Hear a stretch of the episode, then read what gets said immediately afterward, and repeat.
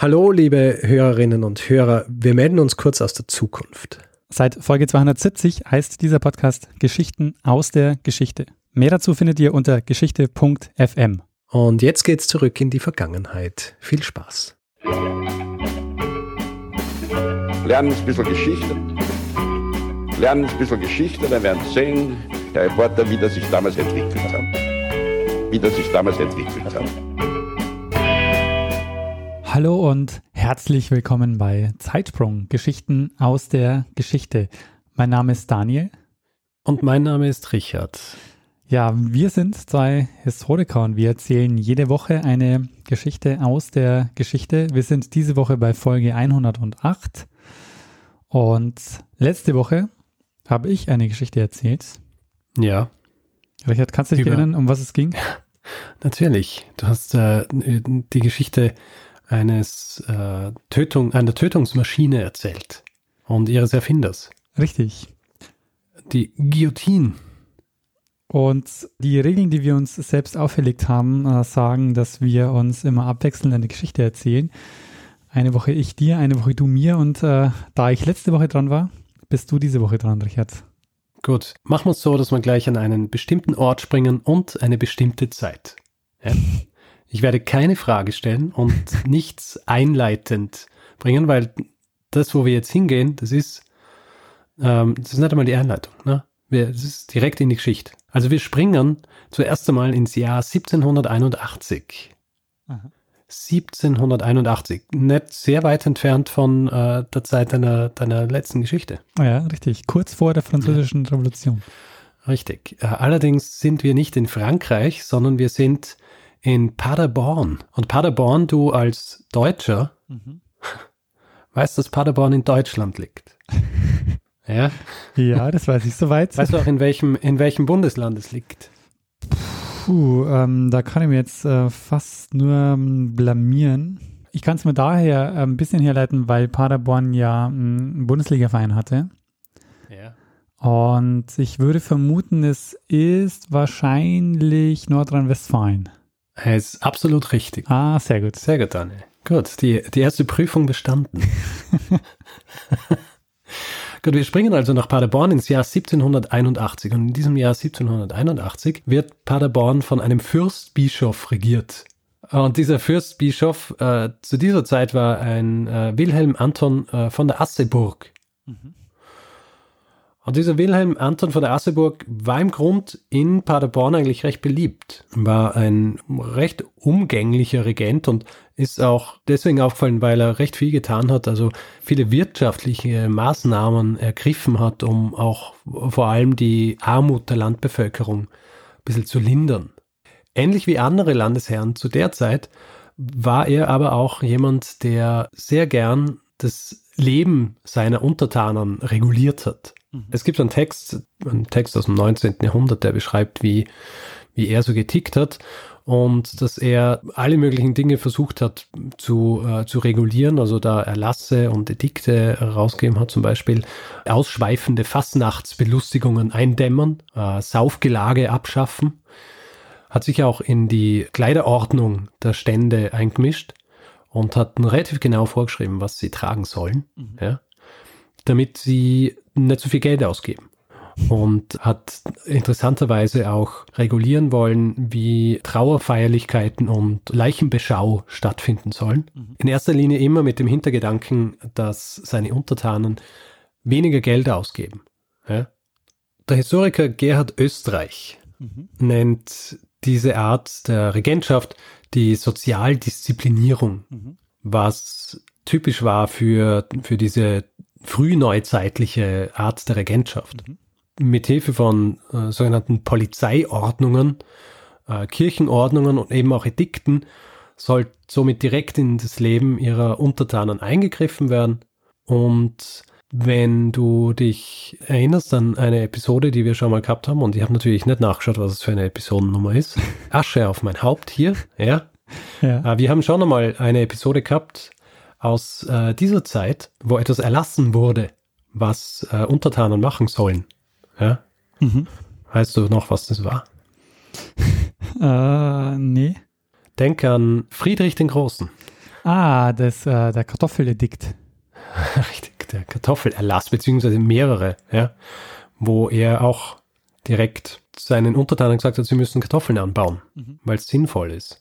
In dieser Art der, der Regentschaft ist eben das gemacht worden, was der Fürstbischof auch sehr gern gemacht hat, überall eingreifen, was Feste angeht, was Kleidung angeht, auch Sexualleben. Und wie vorhin schon erwähnt, der Grundgedanke dahinter waren eigentlich immer ökonomische. Er wollte damit verhindern, dass sich seine Untertanen verschulden, ähm, weil sie sich entweder zu teure Kleidung kaufen oder einfach zu viel Geld für Dinge ausgeben, die sie eigentlich gar nicht benötigen. Das Idealbild des Untertanen zu dieser Zeit war der fromme, obrigkeitshörige, fleißige und vernünftige Untertan. Mhm. Die Landesherren zu dieser Zeit und unter anderem eben auch dieser Fürstbischof haben sich dann aber auch mit neuen Entwicklungen auseinandersetzen müssen. Also Dinge, die neu gekommen sind, die sie vorher nicht gekannt haben und wo sie zuerst auch nicht gewusst haben, was sie mit ihnen anfangen sollen und ob sie es eventuell auch regulieren sollten. Und eine dieser neuen exotischen Sachen ist der Kaffee. Aha. Und du kennst mich, ja? ja. Meine Liebe zum Exkurs. Und du wirst es nicht glauben, ja. aber es gibt jetzt einen kleinen Exkurs über Kaffee. Ja, sehr gut. Wer hätte es gedacht? Aber es ist keine Folge zur Geschichte des Kaffees. Es ist keine Folge zur Geschichte des Kaffees, aber wir lernen jetzt ein bisschen was über die Geschichte des Kaffees. Mhm. Weißt du, woher der Kaffee ursprünglich kommt? Also, äh, keine Ahnung, Südamerika? Nein, Äthiopien. Ah, Äthiopien. Mhm. Dokumentiert schon im so 9. Jahrhundert. Ursprünglich eben kommen die Pflanzen aus Äthiopien und ist jetzt hier so ein bisschen ein Amalgam aus, äh, aus unterschiedlichen Episoden, die wir schon gehabt haben, weil es gibt hier jetzt auch ein, so einen Mythos, ja, beziehungsweise eine Legende, und zwar ist es angeblich so, dass Hirten beobachtet haben, wie Ziegen die Früchte, diese Kaffeefrüchte äh, verspeist haben und danach dann so recht aufgedreht waren. Mhm. Ja. Und dann äh, da haben sie sich gedacht, hm, müssen sie es selber probieren. Das wollen wir auch und haben.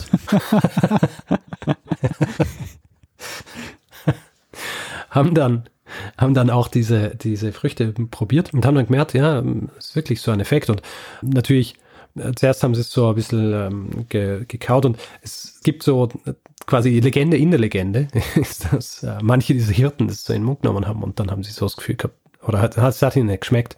Sie haben es grause gefunden und haben es ausgespuckt ins Feuer und dann hat sich plötzlich dieser Wohlgeruch ergeben. Ja? Und dann haben sie gemerkt, hm, das kann man rösten. Ja? So wie man es dann äh, später auch gemacht hat. Vorher haben sie andere äh, Möglichkeiten versucht, dieses äh, diese Bohne auch noch zu verarbeiten. Zum Beispiel äh, haben sie haben sie so einen äh, fermentierten Brei genommen und so eine Art Wein gemacht. Aber sie haben dann relativ bald erkannt, dass es am besten ist, wenn sie diese Bohnen rösten. Mhm.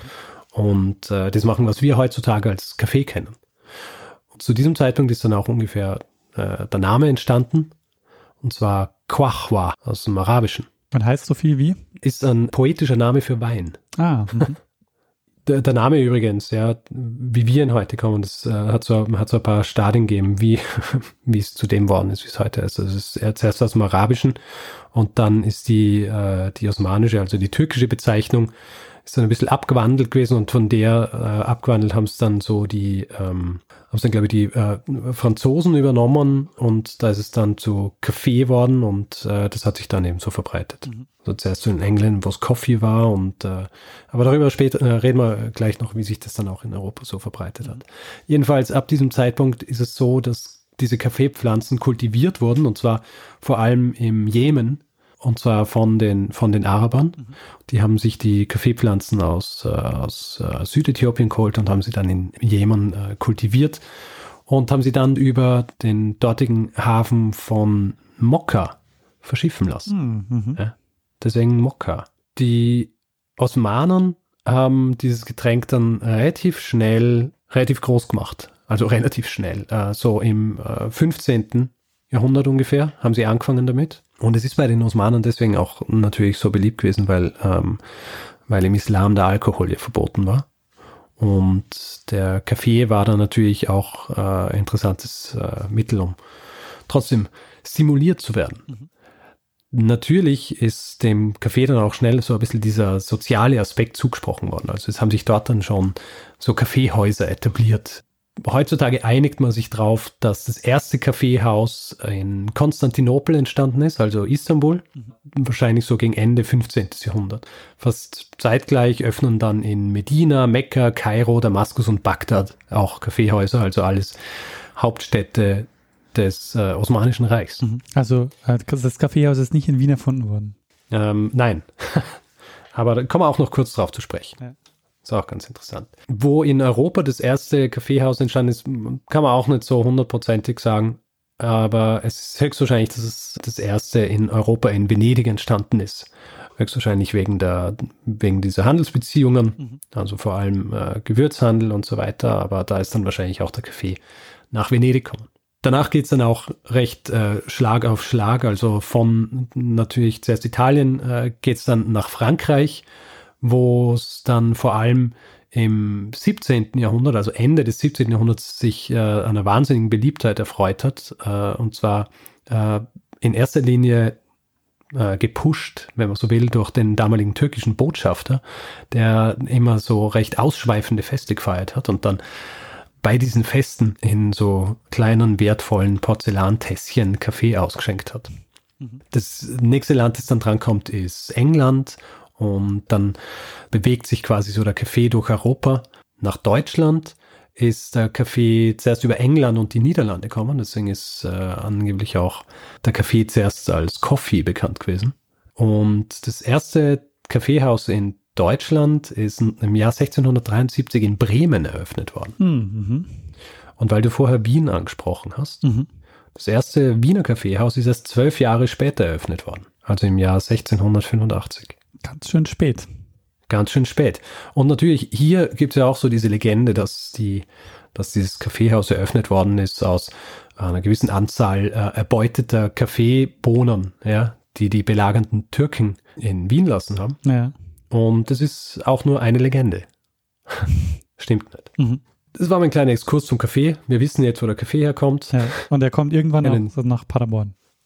Und er kommt auch äh, nach Paderborn. Und Mitte des 18. Jahrhunderts äh, ist Kaffee in Deutschland und eben auch in Paderborn wahnsinnig beliebt. Und natürlich alles, was äh, exotisch ist und was sich dann plötzlich wahnsinnige Beliebtheit erfreut, das äh, ruft dann immer so ein bisschen diese Zweifler auf den Plan. Mhm. Ja? ja. Die sich das anschauen und sagen, okay, das kann nicht gut sein, weil wenn es so gut wäre, dann hätte es ja schon immer gegeben. Ja? Nicht erst jetzt. Und die dann natürlich auch sagen, ja, und das sollte natürlich nicht jeder genießen und so weiter. Und es gibt eine Quelle, die sagt über den Kaffee, der Kaffee ist seit einiger Zeit so allgemein geworden, dass man ihn immer unter die Seuchen zählen möchte. Der Fuhrknecht fährt nicht eher ab, er habe denn vorher seine Lust darinnen gebüßet. Die ärmsten Leute bedienen sich dessen und meinen, es sei nichts wohlfeiler. also es ist äh, wirklich so beliebt, dass jeder seinen Kaffee trinkt. Also Ende des 18. Jahrhunderts ist es so, dass äh, der Kaffee so verbreitet ist, dass eigentlich jeder Haushalt, egal ob er jetzt reich oder arm ist oder ob es äh, in der Stadt oder am Land ist, Kaffee getrunken hat und damit auch dieses traditionelle Frühstück abgelöst hat. Ja? Und das traditionelle Frühstück war meistens Bier oder Milchsuppe. Mhm. Ja? Und du siehst, was hier schon ein bisschen das äh, Problem ist. Nämlich Kaffee ist ein Importprodukt. Ja? Und ähm, damals ist darauf geachtet worden, dass so wenig wie möglich Importprodukte gekauft werden von der Bevölkerung mhm. und dass stattdessen Produkte, die im Inland produziert werden, konsumiert werden. Und in dem Fall ist es Bier gewesen. Also was sich die damaligen Landesherren gedacht haben, war, wir können das natürlich nicht zulassen, dass hier weiterhin so wahnsinnig viel Kaffee getrunken wird, weil unsere Brauereien dann zugrunde gehen. Mhm. Und der vorhin angesprochene Fürstbischof von Paderborn hat sich das zu Herzen genommen und hat dann zum ersten Mal im Jahr 1766 den Kaffee verboten. Ja? Hm. Also er hat verboten, dass mit Kaffee gehandelt wird und dass er konsumiert wird. Er war nicht der Einzige, der es gemacht hat. Also Kaffeeverbote bzw. Äh, Edikte, die rausgegeben worden, um den Kaffeekonsum einzudämmen, sind zu dieser Zeit eigentlich in diesen deutschen Landen fast überall rausgegangen zwischen 1764 und 1785 ist beinahe von allen deutschen Landesherren ein Kaffeeverbot erlassen worden. Zum Beispiel im Jahr 1765 in Braunschweig-Wolfenbüttel und im gleichen Jahr auch äh, in der Grafschaft Lippe. In Paderborn sind insgesamt vier Edikte erlassen worden, um den Kaffeekonsum einzudämmern. In erster Linie ist erst einmal so der Handel verboten worden. Oft ist es aber dann auch so gewesen, dass dann der Konsum selber unter Strafe gestellt worden ist. Es war auch so, dass zwar kontrolliert wurde, aber eigentlich immer nur kurze Zeit. Ja.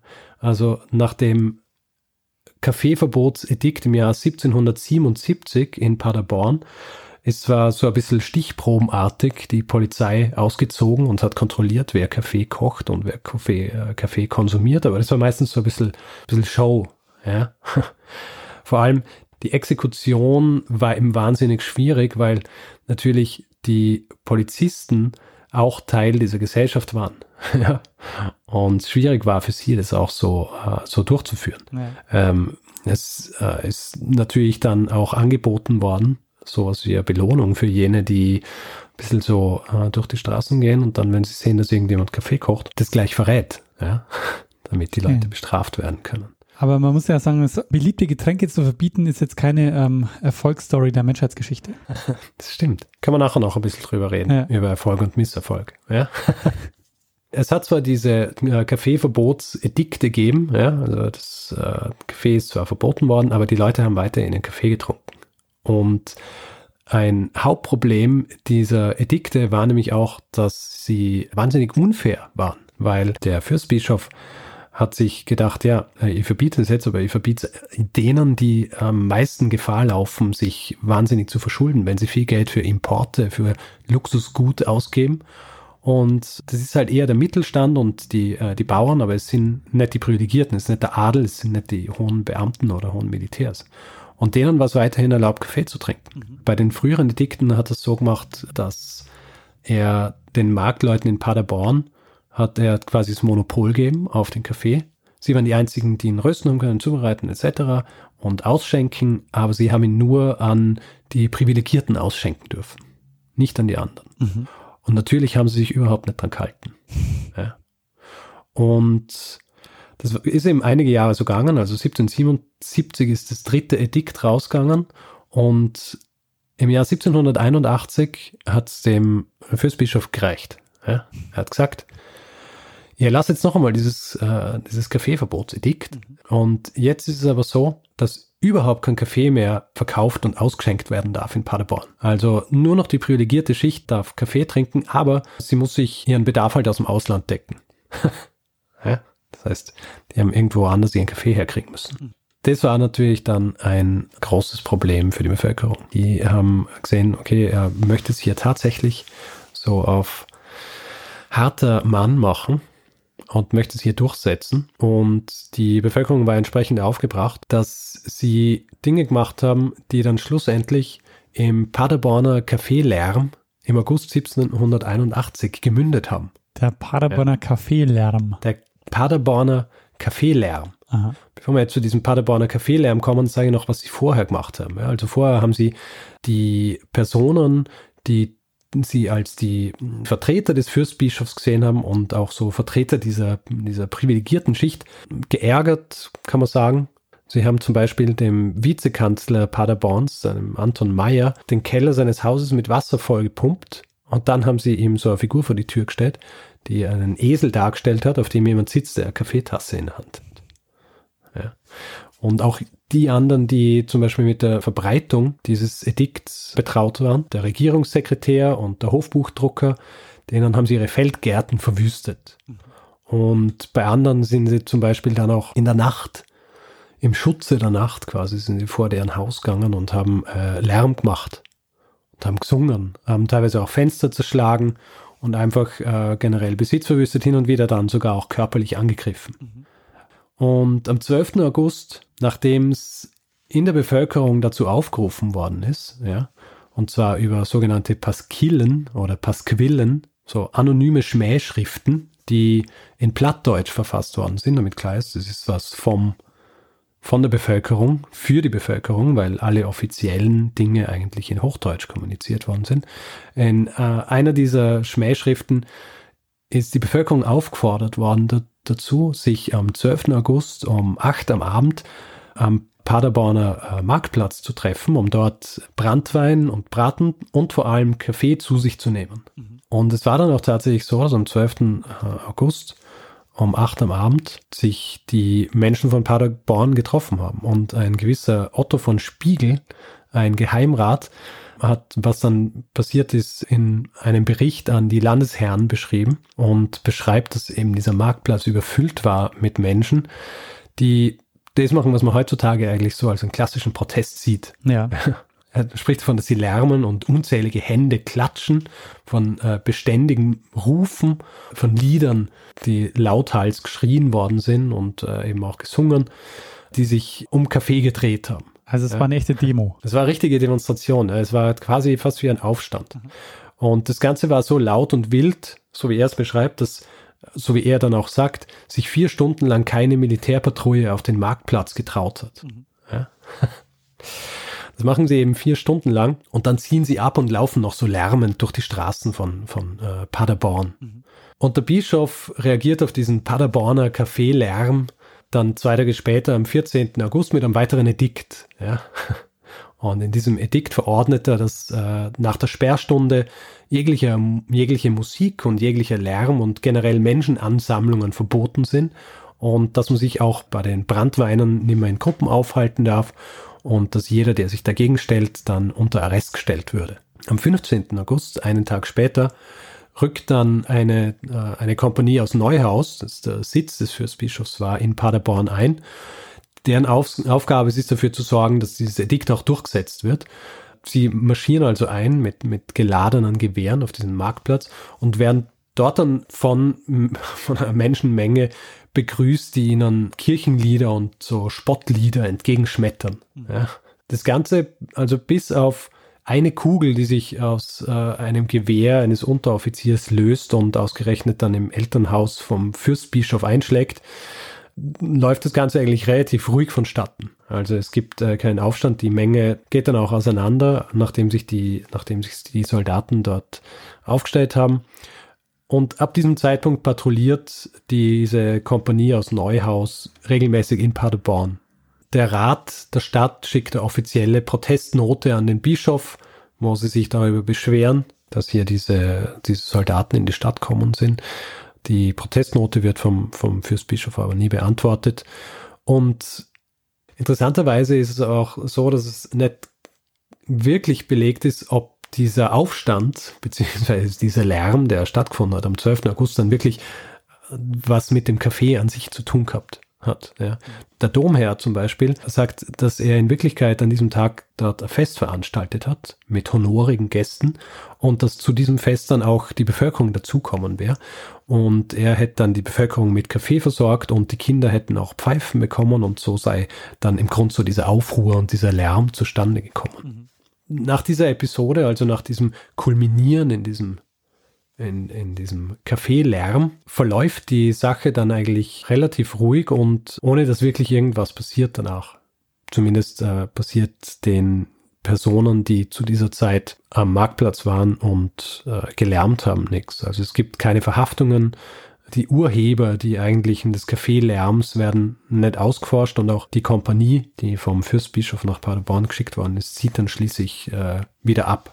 Aber das Kaffeetrinken bleibt verboten. Naja, nach 1781, also nach diesem, ähm, nach diesem vierten Edikt im Februar 1781, gibt es kein neues Kaffee-Edikt mehr. Mhm. Es gibt Historiker, beziehungsweise einen Historiker, der eben im 19. Jahrhundert drüber geschrieben hat, der der Meinung ist, dass der Paderborner Kaffeelärm so den Anstoß dafür gegeben hat, dass kein neues Kaffee-Edikt mehr kommt, dass es abgeschafft worden ist. In Wirklichkeit ist es aber eher so, dass zu diesem Zeitpunkt die Kaffeeverbote in den deutschen Landen eigentlich mehr oder weniger schon so im Aus sind. Ja.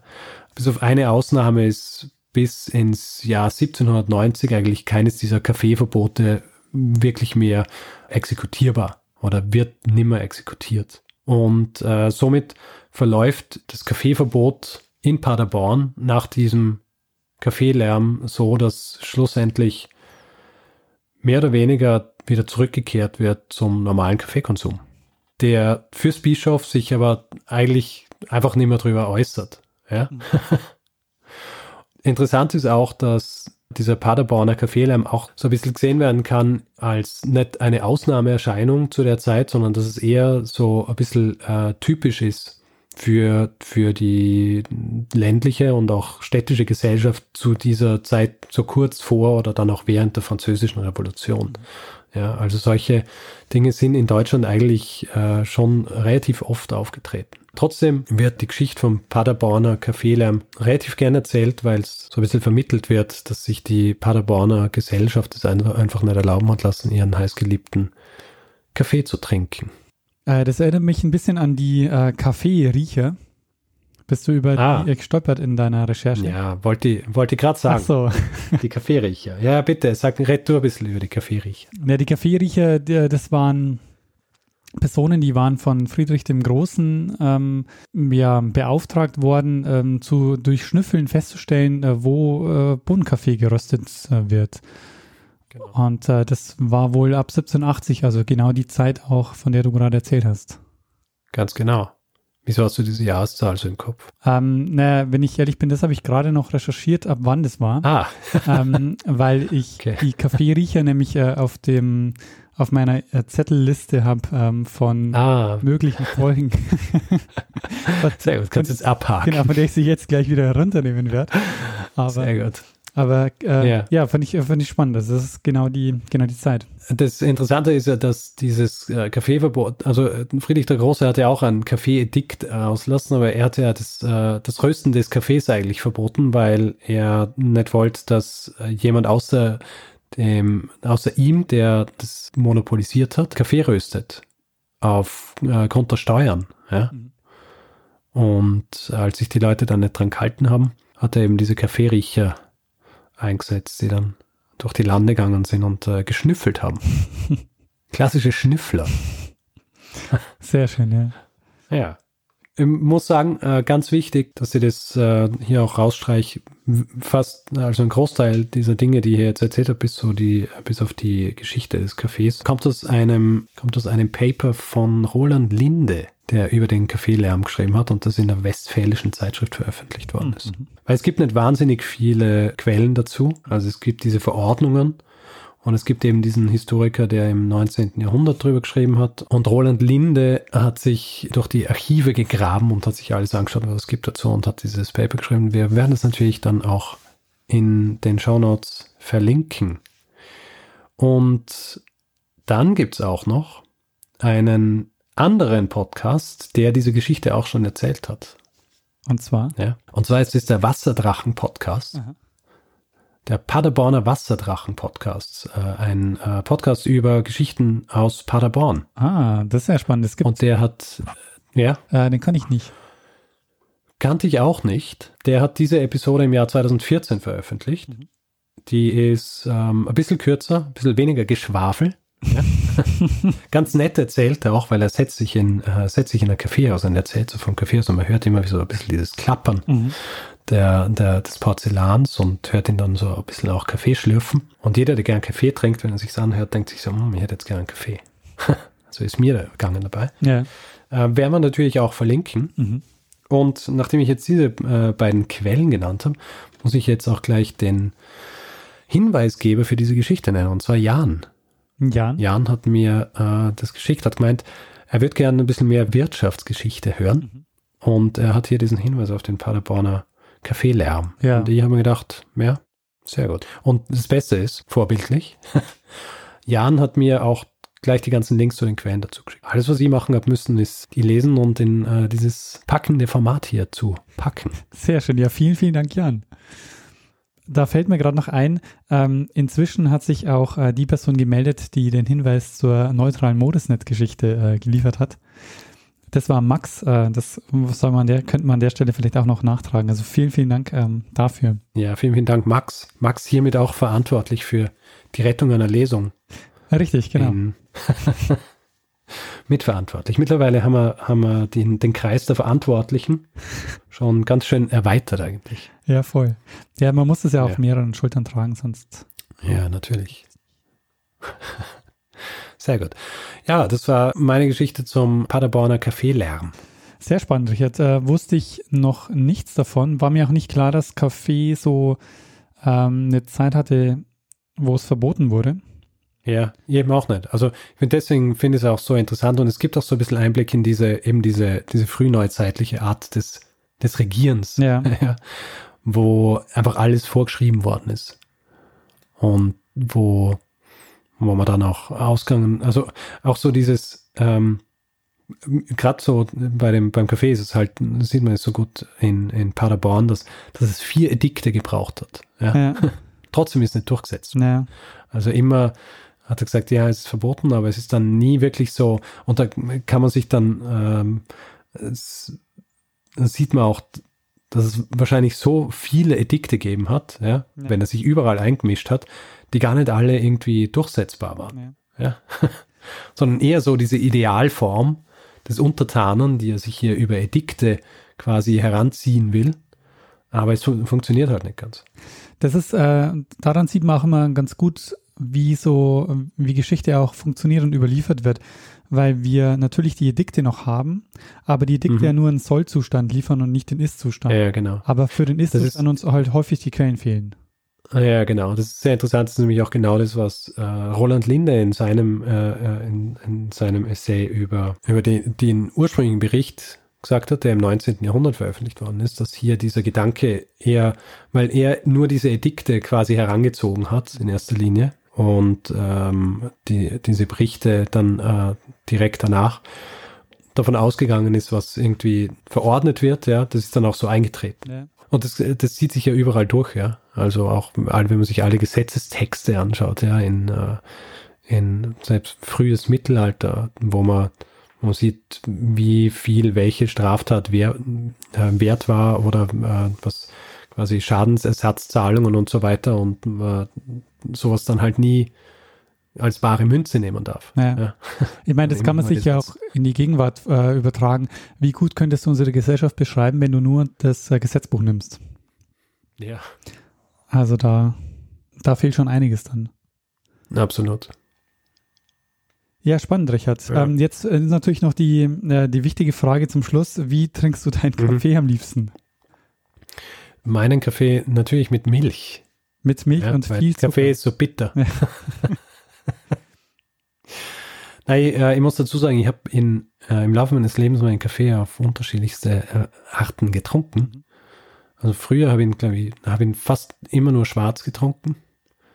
Und dann bin ich draufgekommen, hm, eigentlich so mit Milch auch nicht ganz schlecht.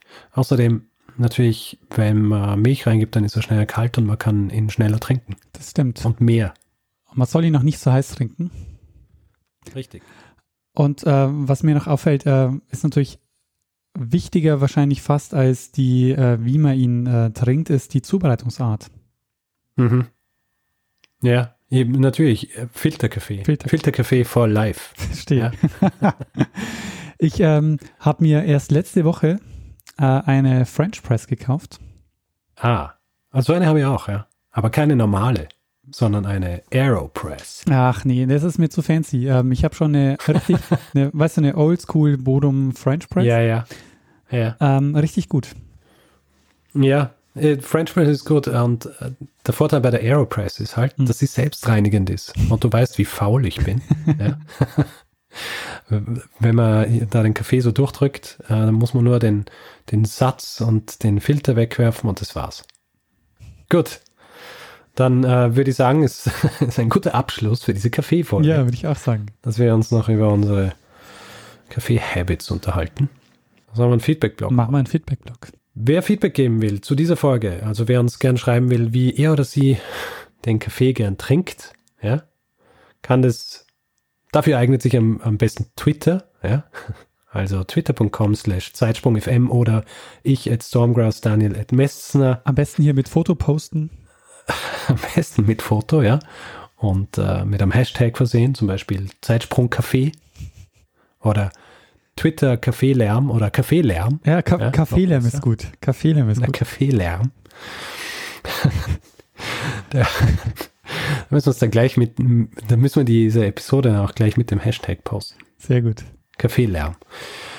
Auf jeden Fall, kann es gern auf Twitter machen. Ansonsten natürlich auch gern Feedback auf zeitsprung.fm, unserer Website, wo diese Folgen auch abrufbar sind und kommentierbar. Wer uns Hinweise schicken will, äh, macht es an entweder Richard oder Daniel at zeitsprung.fm.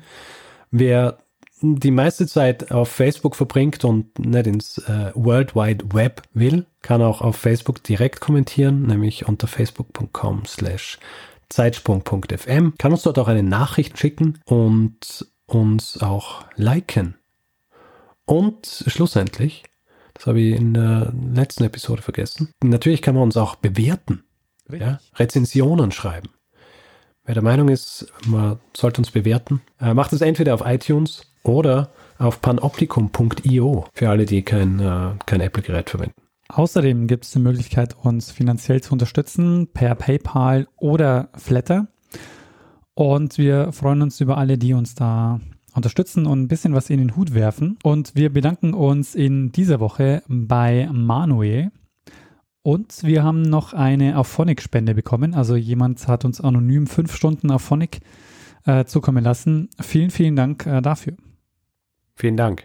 Auphonic ist immer sehr gut. Ja. Für die, für die Qualität äh, der Audiodateien.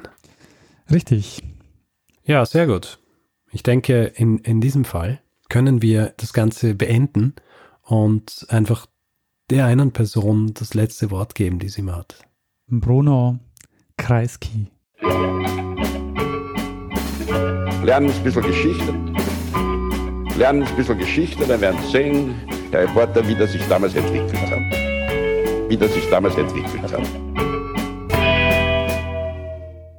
Da, Ich muss es dich gibt ganz einen kurz Historiker. Bitte? ähm, Ja. weil mein Kopfhörer ist wieder äh, aus. Ich muss schnell die Ja. Batterien wechseln.